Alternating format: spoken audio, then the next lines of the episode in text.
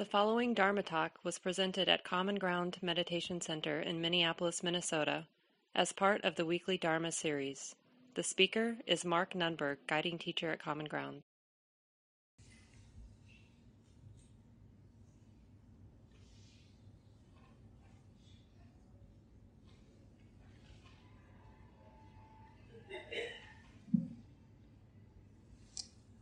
Good to be with everybody tonight.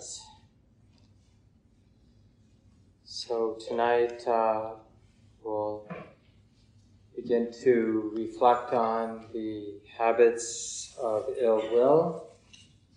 You know, we often talk about aversion, but we're, as a hindrance, we're really talking about when aversion um, builds into this response of hostility or ill will, right? And I think the word that's used actually has connotations of striking out, whether we're going to hit ourselves or hit somebody else because of the frustration. Because there's aversion that's not necessarily unskillful, right? You know, when it's too hot and we turn away from the heat, that doesn't necessarily need to involve ill will.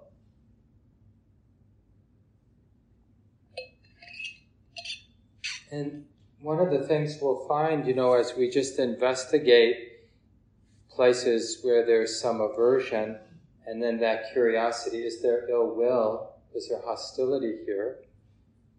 The one example that some of you have heard me give from the tradition is somebody rowing a boat in the middle of the night on a big river, like the Ganges River, and uh, rowing, rowing, and ram into another boat. And they got a lantern and they're, you know, lighting the lantern or grabbing the lantern to find out who is the idiot, you know, that wasn't watching out.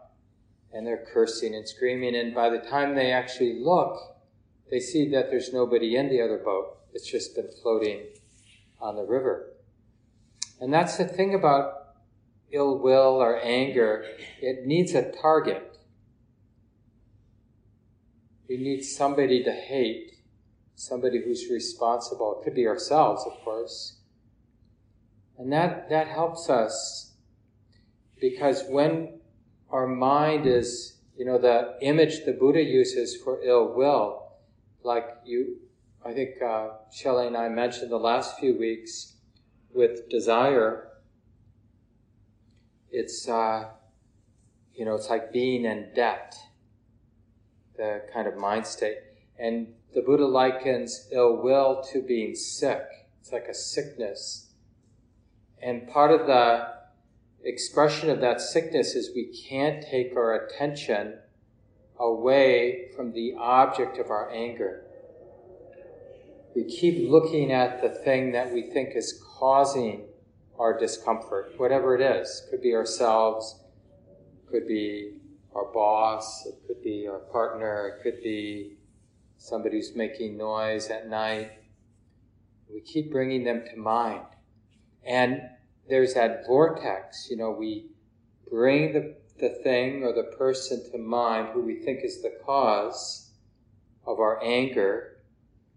And when we bring that to mind, it activates the anger. And then the activation of anger wants makes us want to think of that person again. And thinking of that person again is the cause for the wave of anger. And then that makes us now where is all that happening? In the mind. We think, no, no, no, that person, but that's an idea in the mind. That sound, that sound is in my mind being known in my mind. It's like when somebody says to us, you know, you make me so angry. We don't realize how disempowering that is to us when we say that to somebody. You make me so angry. It's like, I can't help but be angry given what you've done, or given what the world has done, or given what the weather has done. We're this, we imagine we're this innocent victim and somebody does something and I have to be angry. But is that actually true? Or is it a choice?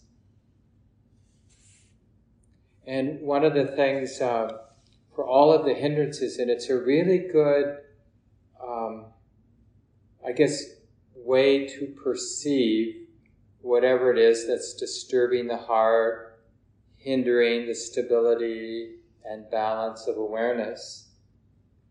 To get interested, this is sort of the wisdom aspect, to get interested in what's feeding this quality of the heart, this attitude, and how does it starve? Or, you know, we could break it down even more like what when I perceive, when I look at what, when I pay attention to what, does this arise? When I relate to, once it's arisen, when I relate to it in what way does it persist? When I relate to it in another way, does it diminish? When I relate to my, the present moment in what way does it not arise? And we want to know that for greed and for hate and for dullness and for restlessness and for doubt. Because all of these obscurations, you know, what clouds, what uh, oppresses our mind, they are natural processes. They arise, and, and the kind of main ingredient feeding, determining these natural processes are just our habits of paying attention. Like, what are we paying attention to and how are we paying attention? And uh, the, one of the uh, expressions of real ignorance is we think that the way I'm paying attention is the only way in this moment to be paying attention. We don't realize that there are all kinds of choices happening given how I'm paying attention. That we could be paying attention to the present moment right now in a way that would be onward leading to a lot of metta, a lot of loving kindness getting established in the mind. Or I could be relating right now what I bring to mind and how I relate to what I bring to mind could be such that I'm really generating a lot of anger, feeding it, getting it stronger. And I mean, just ask yourself, isn't there a way that you could, in the sort of field of your present moment experience, isn't there something you could do with your mind to whip up a lot of anger? You know, it might be bringing to mind a particular politician and what they did, or it might be bringing to mind a relationship that's happening now or happened in the past and what someone didn't do, what someone did, and then really persisting certain notes, certain mental images, certain feeling tones. Like it's like uh, making a particular stew. You just like a little of this and a lot of that, and if I and all of a sudden, you know, huge victimhood or huge, strong, powerful, creative sense of wanting revenge. How important it is. Almost like sometimes we feel like I am personally responsible for making sure karma happens. That person deserves karma, you know, the karmic fruits of their unskillful behavior. And gall darn it, I'm the one to deliver it. I better get on it. Do it right. Because, you know, it would all fall apart. If the, I mean, that's how we feel. It's just amazing what we can rationalize when we pay attention in certain ways. I mean, if this seems a little far fetched, just look what human beings have done and throughout human history. Where did that, where did those actions come from? You know, they were justified. Humans have the capacity to justify incredible greed and incredible hate.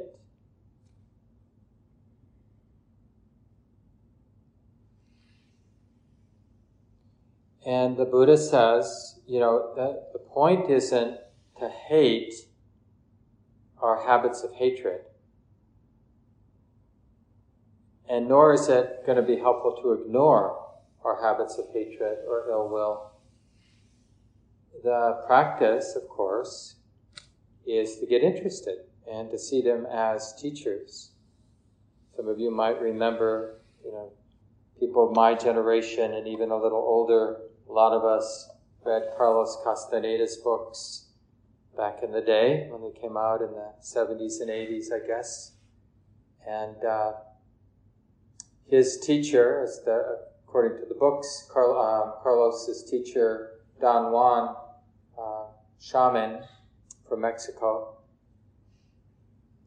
uh, had this sort of teaching of petty tyrants. Some of you might remember that, right? Uh, and I think where one of the places, at least in one of the books, where it comes up, Carlos is complaining about some difficult person in his life. I think it was a boss who was just really a jerk, an oppressive, taking advantage of, something like that.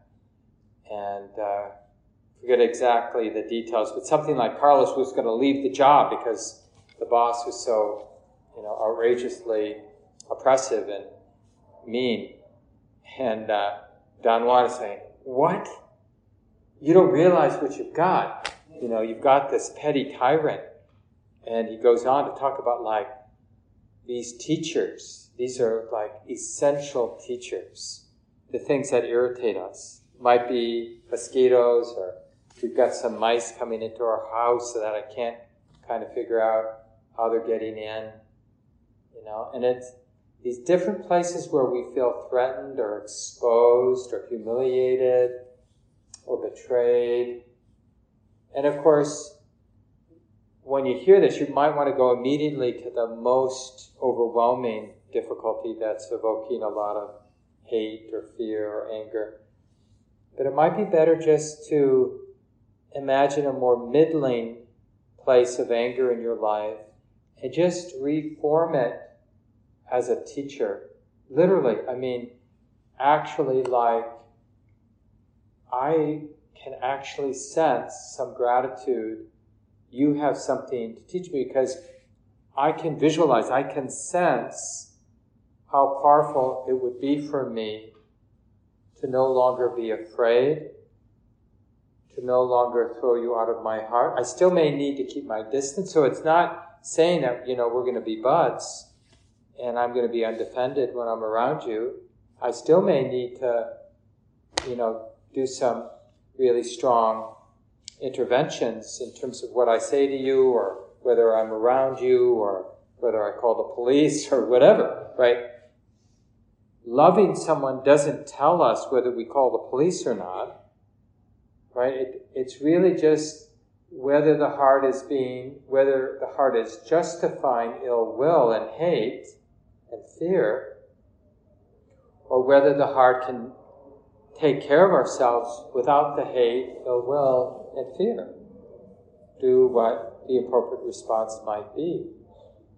Like that famous teaching from Shantideva, some of you know because the Dalai Lama repeats it so often. Um, a lot of people think that the Dalai Lama said it, but he's quoting Shantideva, this 9th century Buddhist monk from India. Um, and he wrote this treatise called um, The Way of the Bodhisattva. And in the later Buddhist traditions, this ideal of the Bodhisattva kind of transformed from the original meaning.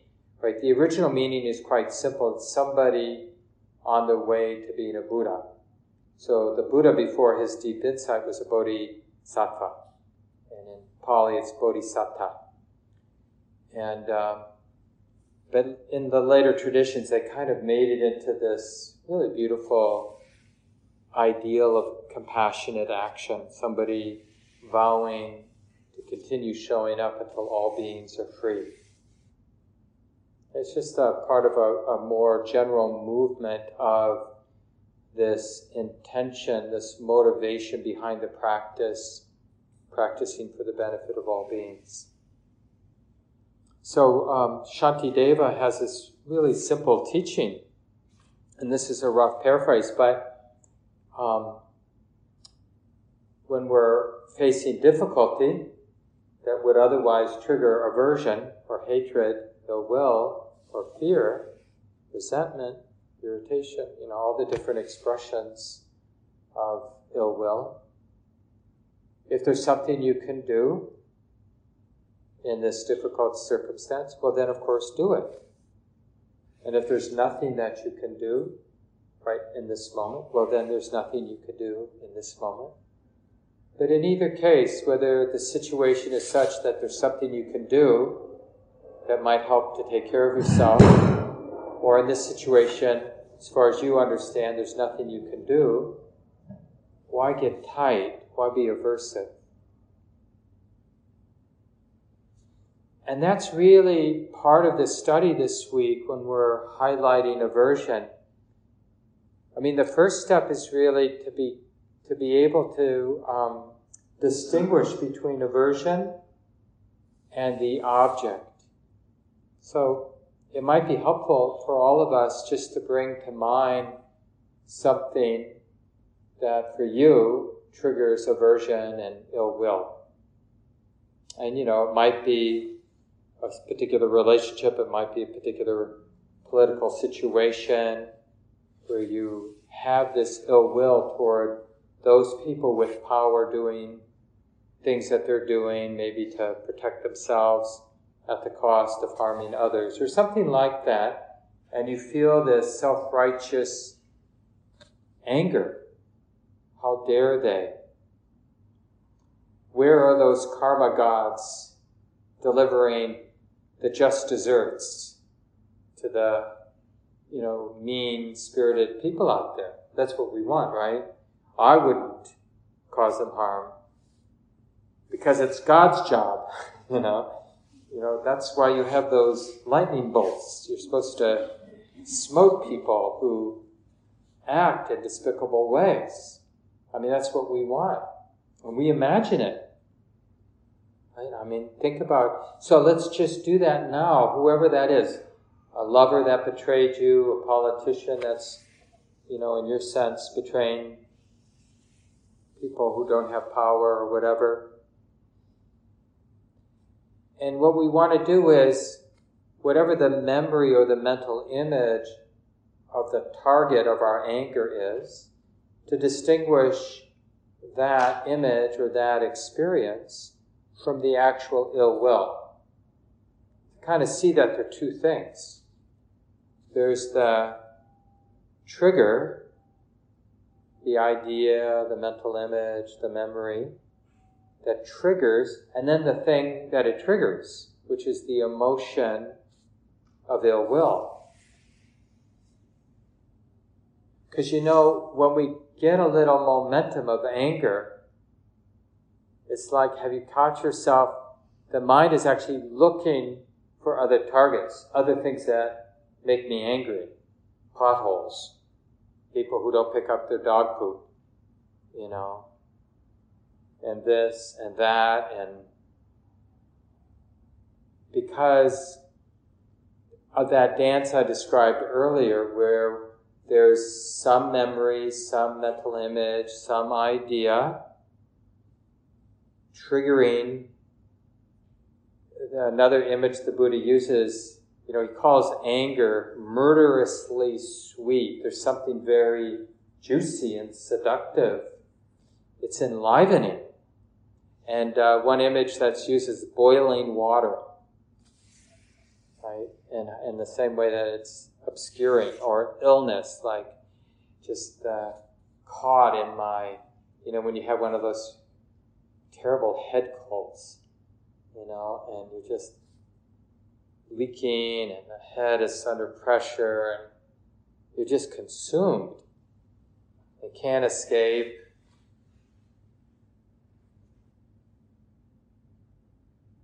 and to really see the, like, take the attention. So this is a strategic move where if we can, we take the attention off of the idea, the mental image, the trigger, and we bring the attention to the experience of anger, ill will itself And what do we notice when we bring the attention to the ill will itself? Sylvia Boorstein summed this up perfectly. She said, ill will hurts. it does. And that's so grounding. Oh, being angry really hurts. Now, I know we kind of already know that intellectually, but when we're in that vortex, you know, where we're triggering by what we pay attention to, we're triggering the anger, and then the feeling of the anger triggers us to want to find the trigger, which triggers more anger, right? And there's that feedback loop. And we're kind of getting high in a weird, oppressive way off of the energy of the anger. We're feeling sort of definitively like me who's angry. There's, there's very few senses of self that have more solidity than like self-righteous anger or being really oppressed. You know, that quality of one's self-identity, that stickiness of identity when we're angry is, it's like we might be really suffering, it may be really painful, but we feel solid. And on a, on a deeper, more subtle level, that's important to this natural, impersonal system of delusion. It's become addicted to the sense of solidity itself, regardless of the cost or the pain. So one way, and I'll talk about a couple ways before we're done, and I'll save some time for questions too tonight. Um, but when we have enough stability, we're not completely overwhelmed. We do that process that I've been talking about where we notice that we're suffering, that we're angry, we're caught in the vortex, the spinning of anger, of ill will, revenge fantasy, Remember, fear is an expression of ill will, right? I mean, a certain kind of fear, obsessive fear. And, uh, and so then we do this Dharma move where we specifically ask the heart, don't pay attention to the triggers because what's really important is you're angry. That's actually what's predominant right now. So let's be real. Let's acknowledge, oh, Anger's like this. Ill will's like this. Hating is like this. So we're going, we're sort of dropping right into the attitude itself, not the cause for the attitude. Oh. And then that, of course, gets us closer to, oh, it hurts. There's anger, and then there's the unpleasantness, the oppressiveness of the anger. Can I be with that? This is relevant that it hurts. And of course, we can only do that with some wisdom and kindness. It's a, like, it's an act of compassion. It's only in a way, the very definition of compassion is that awareness that can meet suffering. So when we realize that ill will hurts, that's suffering, right? And then I'm going to meet that pain of the ill will with that compassionate, that wise and compassionate presence. And the key about that is then I'm no longer feeding the aversion.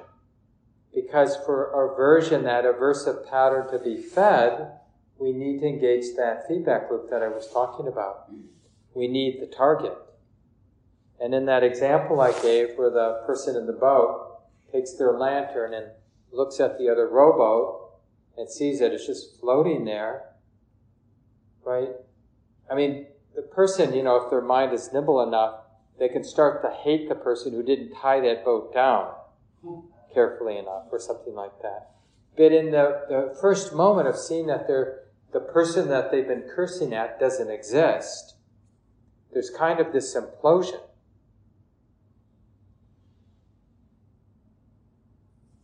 And it's it's sort of uh, if you've had other things happen to you where you they didn't really lend themselves to blaming anybody, even if it's a bad thing.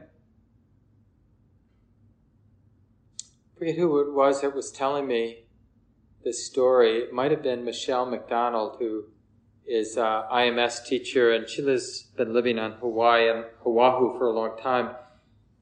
And I think she had just pulled off by one of these beaches, and she was talking to, uh, I guess, a student of hers, somebody she knew, and he had put his surfboard on top of his car, but hadn't yet tied it down.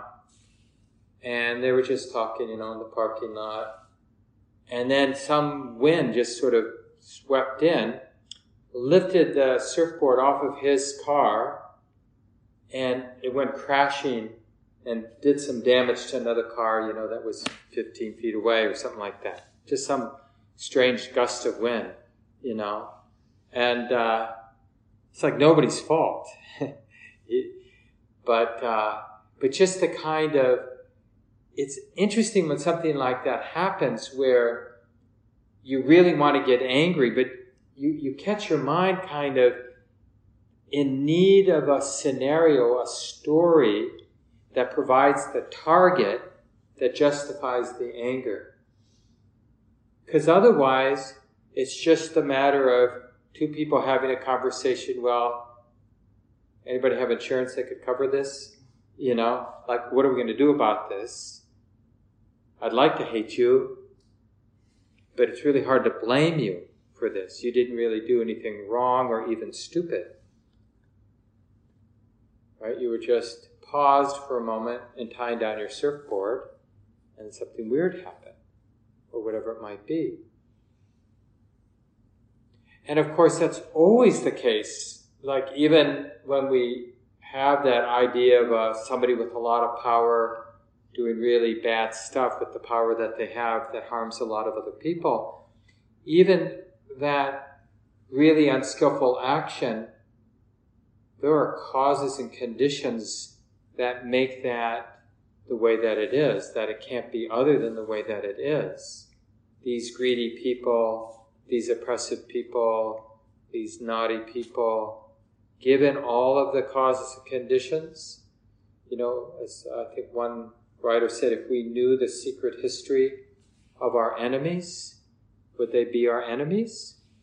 If we knew all of the causes and conditions behind somebody's action,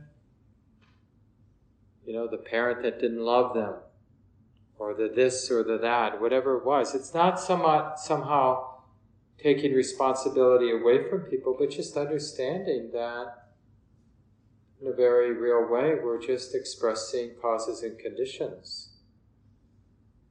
And the more we know that, our heart breaks open.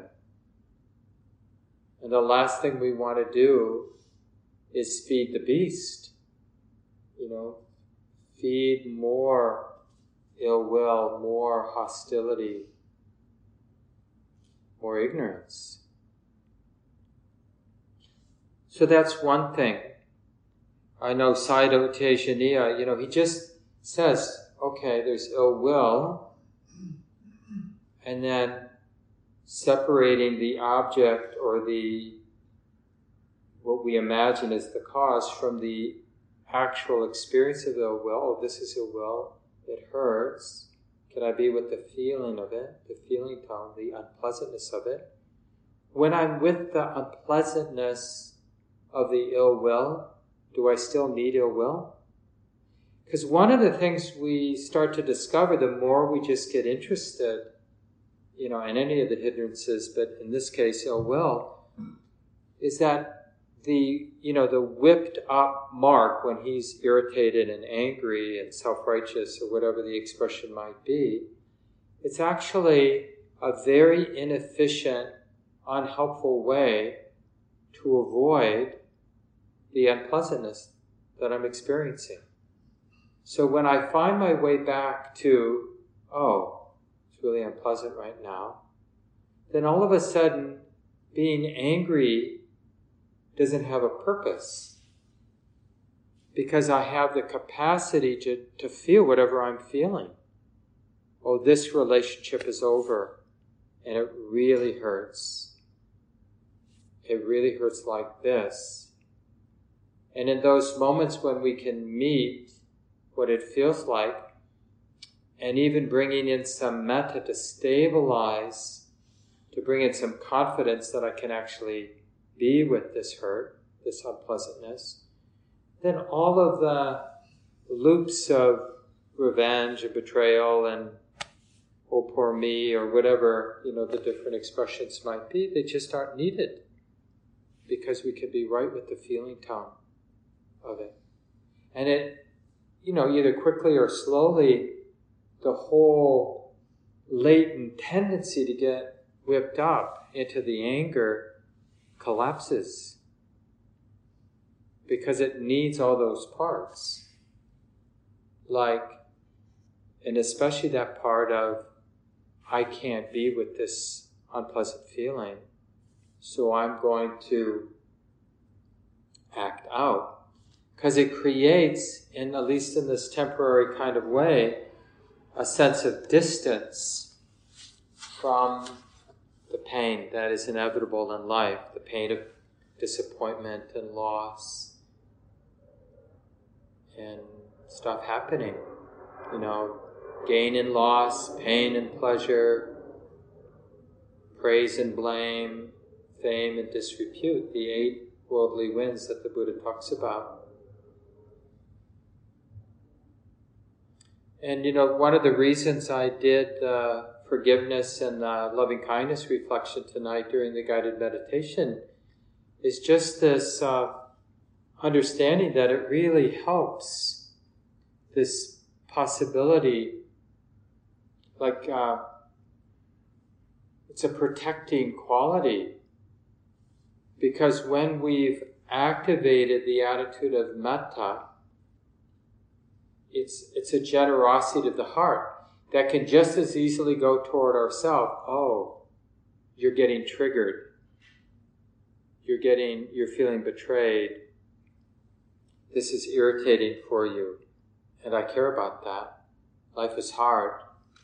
Anything can happen anytime, and you're getting some real difficult experiences now, and I care about that. It's hard for you. And, and I'm not going to abandon myself. And I forgive myself for all of these impulses to want to hit back or wanting to give up on life, or whatever my aversive response might be. I forgive myself. Of course. Of course you're feeling that. Of course you want to hit back. Of course you want revenge. Of course you want something bad to happen to that person.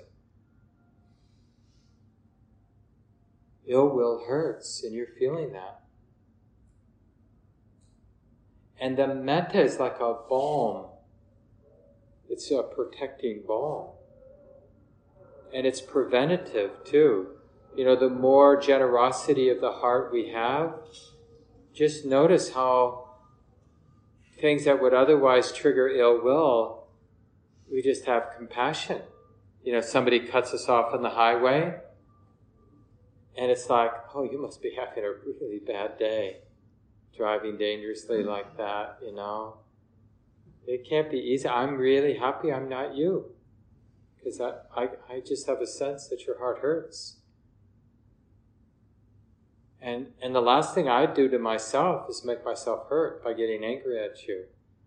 You know, we think we're being so nice to other people, but in the Buddhist tradition, you know, I don't know if the Buddha said it himself, I think he might have, but I think he used the image of, uh, could be uh, like a metal ball, and it might even be feces too like if you want to throw it, who's going to get dirty or burnt first? You know? And that's the thing, we, we really get that down in our bones, how unhelpful aversion or ill will is.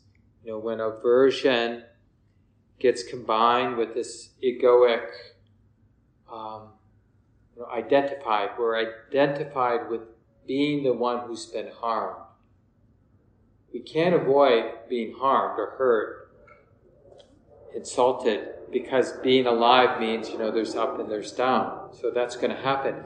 But we don't have to personalize the insults that come our way. And when we do, we take it as a teacher. Oh, look at that. That's how suffering gets constructed. And it's that construction's happening here in my heart, my mind. Not as I imagine you did it to me. No, no. It's, it's happening right here. And that's a real superpower when we see that. Like, oh, I don't have to take the bait. I don't have to construct that heavy, uh, yeah, that heavy state of mind. So we have the deconstruction that I talked about. We have the preventative work of just getting familiar with the flavor of metta. And remember, initially we think of metta as this sort of glorious, friendly, wholesome state. But actually, technically, metta, loving kindness, is the absence of ill will. It's less about it being a something, like a particularly beautiful attitude of mind. It is a particularly beautiful attitude of mind, but its presence is about what's not there. There's not ill will active in the mind. So check. No. Is there ill will?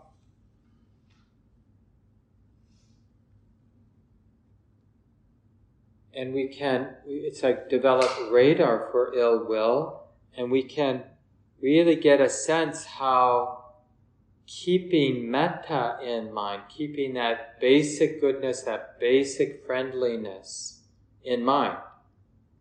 And it's like re- rewiring so it becomes more and more the predominant. You know, it's true because when we think of our whatever number of friends we have, there are some people who have a stronger tendency, nature to be friendly among your friends, and some of them have a more strong tendency to be aversive and have ill will and being curmudgeons or whatever, grumpy types, irritable ones. So we, and how do they become the way they are? Well, causes and conditions so we can consciously participate. What sort of seeds are we planting? How do we become, over time, somebody with a friendly, generous, loving heart? We notice friendliness. We keep it in mind. And we have confidence that there's always that capacity for goodness and friendliness. Always. And then, even when it's not the dominant quality, maybe irritation right now is the dominant, but I don't feed the irritation by bringing my attention to what's irritating. I notice something maybe initially quieter, like I care about how the irritation hurts. I mean, I really care, not like I should care, but I actually care. Oh, this is hard for me right now that this traffic is really pushing my buttons. So it, I don't need a different moment. Whatever the moment is, there's a way and how we pay attention and what we pay attention to. We, we need this initial confidence. There's always a way to be planting seeds for metta, and there always are ways to be planting seeds for ill will. And it's a choice. And we may not want that responsibility, but then we're just left to habit energy. But when we take that responsibility, actually we, we start to feel empowered. Okay, so if actually the choice exists right now, how can I be showing up right now in my life so that I'm, because of how I'm paying attention here to what's going on now, how I'm paying attention and to what I'm paying attention, how can I be growing the habit of loving kindness and shrinking and starving the habits of ill will? And how about like when we read the news? Are we feeding ill will? Or when we're doing this, talking to this friend, like we might have a particular friendship where we do a lot of gossiping and we're just, you know, we just now in hindsight or upon reflection, we realize, oh, I'm mostly planting seeds of ill will when I'm hanging out with that person. I either need to reform that relationship, have a talk with that friend, or I have to stop hanging out with that person. And maybe I'll hang out with this other person.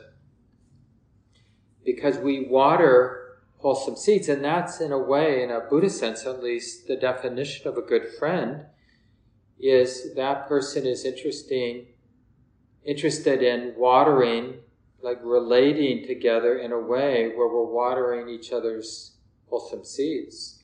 And we're not watering seeds of ill will and greed and doubt. And you know how it is, like someone's complaining about some breakup. And we could just like get into trash talking this person that they broke up with, you know. And it's it, we can tell ourselves we're supporting our friend, but we just have to look at our own heart. Like, what are we setting in motion? We just need enough reflectiveness, enough interest, and we'll know, like, what sort of seeds are getting reinforced and strengthened. What am I feeding? What am I starving? So the basic, like what the Buddha says in the text, so got recorded in the text, you know, what feeds ill will, or those thoughts, images, experiences that trigger ill will. When I bring this to mind, ill will grows. So we can directly see. Or when I bring this other thing to mind, so like when I'm noticing the irritant, I get irritable. But stop noticing the irritant. You know, it's like we got a little sliver or a little hangnail or whatever and we just starts to bug us. It's like I can't wait till I get home and I get a nail clipper and get. It can be like this huge aversive thing going on in our mind. But it's because the mind has been obsessively paying attention to this. There's nine billion other things to pay attention to in the moment, but we pay attention to one little thing, you know, one little ouch or piece of food in our teeth or, you know, or somebody who's doing something in the room that we think is stupid or wore something that we think is stupid, you know, but we can't help ourselves. And even when we're not looking at them, we know that they're there and they wore that. I can't believe they wore a t shirt that says that, you know. It's like, I got to talk to Mark about that. That shouldn't be allowed. People get weird in these ways that these on retreats, you know, because mind the mind gets concentrated, people can get in these aversive vortexes where they really there's one story that gets told um, at a retreat center from a retreat center this long ago um, near Palm Springs by Joshua Tree National Monument in Southern California. And it evidently, I haven't been down there, but um, evidently a lot of the planes flying into LAX, the airport at Los Angeles, uh, go over there. And so, you know, nine day retreat, someone just starts getting irritated by the jets flying overhead. And it just, you know, and finally, you know, this is like the height of delusion. And this is what aversion does, your will does. It's like, writes a note to the teachers. Somebody's got to call Los Angeles International Airport and, t- and but they were totally serious. It's like, you know, this is not okay. Yeah. And that, that kind of delusion, you know, because we live in our constructed realities. And uh, it's, we see this with uh, ill will, like how we can really turn somebody into a monster and they're just another suffering human being like the rest of us but we turn them into this incredible monster. And then, then we can really justify terrible actions against them because we've made them into, you know, some subhuman. So why don't I leave it here? We have 10 minutes. See if uh, um, there are any questions. In the room or online, people online, you can raise your digital hand Uh, if you don't know how to do that, it's under reactions there at the bottom. If you click that, one of the choices will be raise hand. And otherwise, people in the room, you can just let me know. I'll hand you the mic. You can sit on the bench and say something. Yeah. Your own learnings about aversion or just how to work with aversion or anything that was confusing in the talk. People online can also, if it's short, write something in the chat if you want.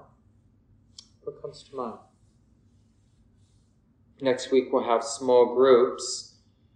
And our job this week, and I put some articles in the email that I sent out earlier this afternoon for some background study. But the idea is that you take the week and you really study both in your formal sitting time and all day long, planting seeds for aversion and ill will, getting to know, dropping in, feeling tone,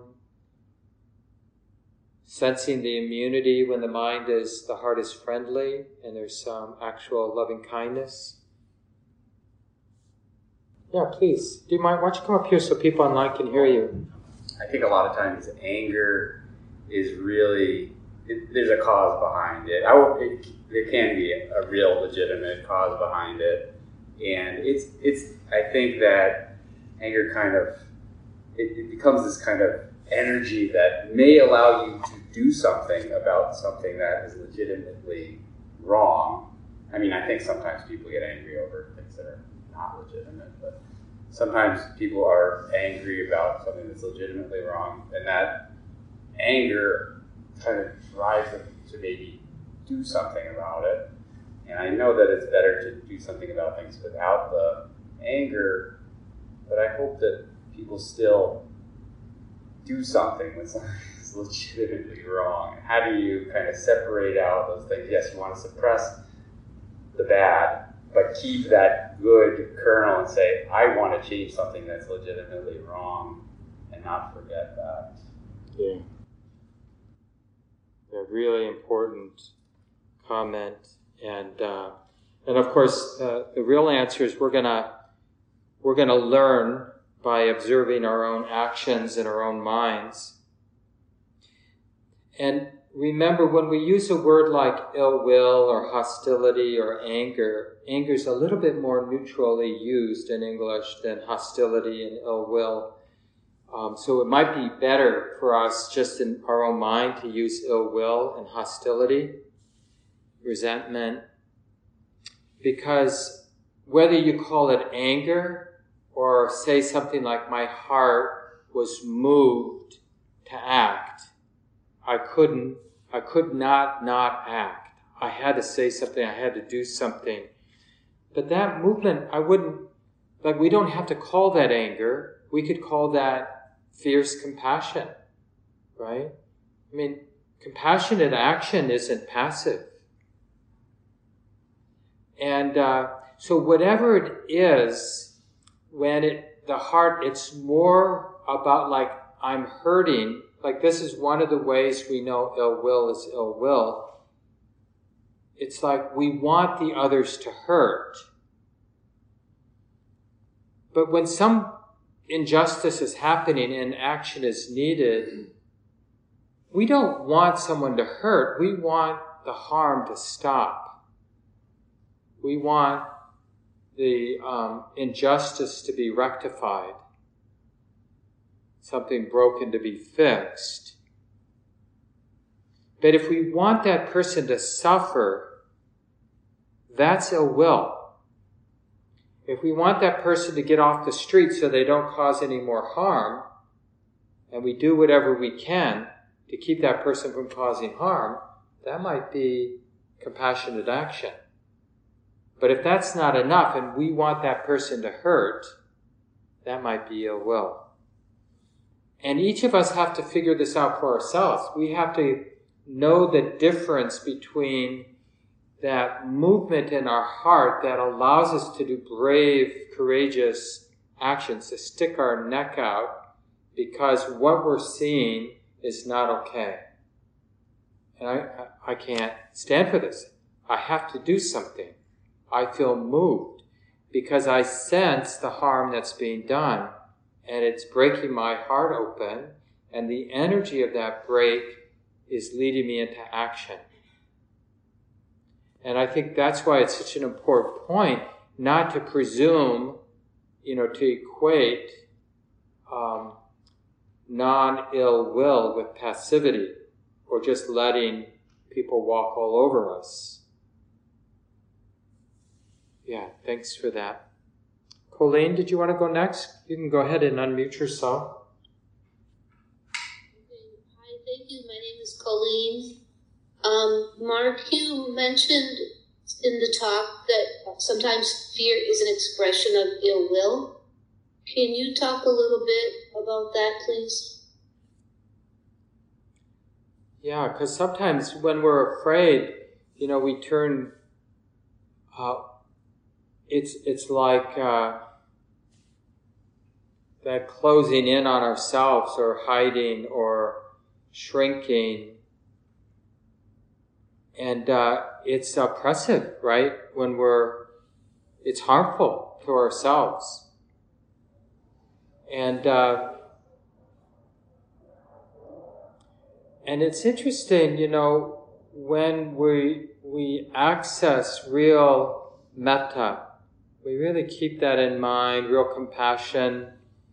It's amazing how the actual effect in the body, the heart, and mind is a kind of undefendedness and receptivity. It's really the opposite of that fear. So, I mean, we could, this would be a really important place to study, and it might come up in the small groups, Colleen, like where we look at places where we're fear. Fear is a little bit like anger in terms of how we use it in English.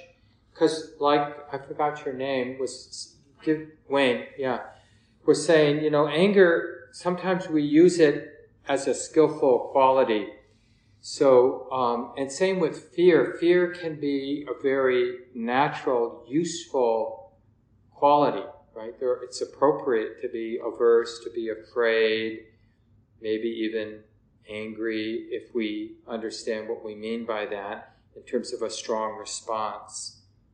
But the fear that's ill will is when the mind is identified with the danger, with the sense of being someone in danger, and feels put upon and uh, diminished by that, whatever you know the, the problem might be.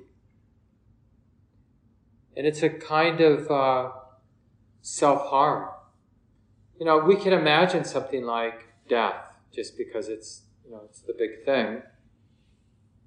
And uh, having an appropriate respect for like how little we understand what death is, and the appropriateness, whether you call that fear or whatever word you might want to use, to talk about that proximity to the mystery and the quivering of the body and the mind and the face of that uncertainty, like what is death and how often there's pain in that transition when the body's falling apart.